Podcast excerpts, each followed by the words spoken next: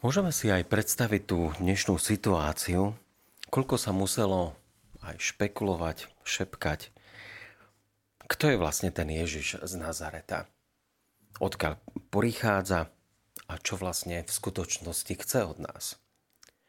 Ožil varí Jan Krstiteľ, prevtelil sa do neho prorok Eliáš, alebo je to nejaký burič z Galilei. Tých špekulácií nielen bolo vtedy, ale aj dnes.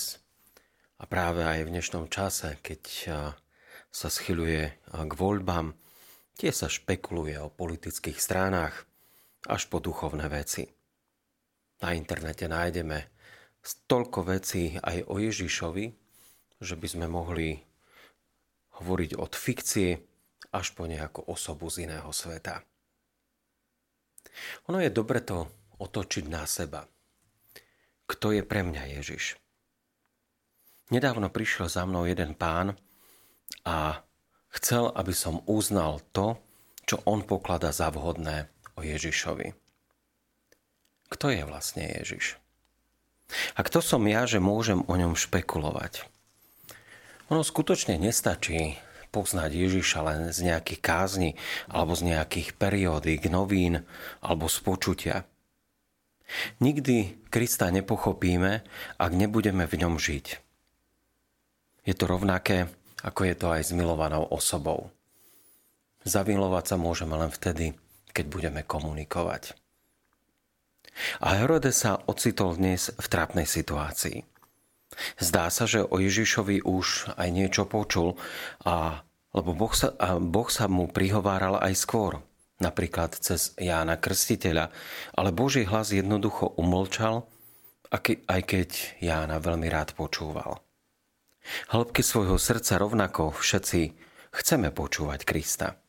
Takisto chceme ho aj vidieť.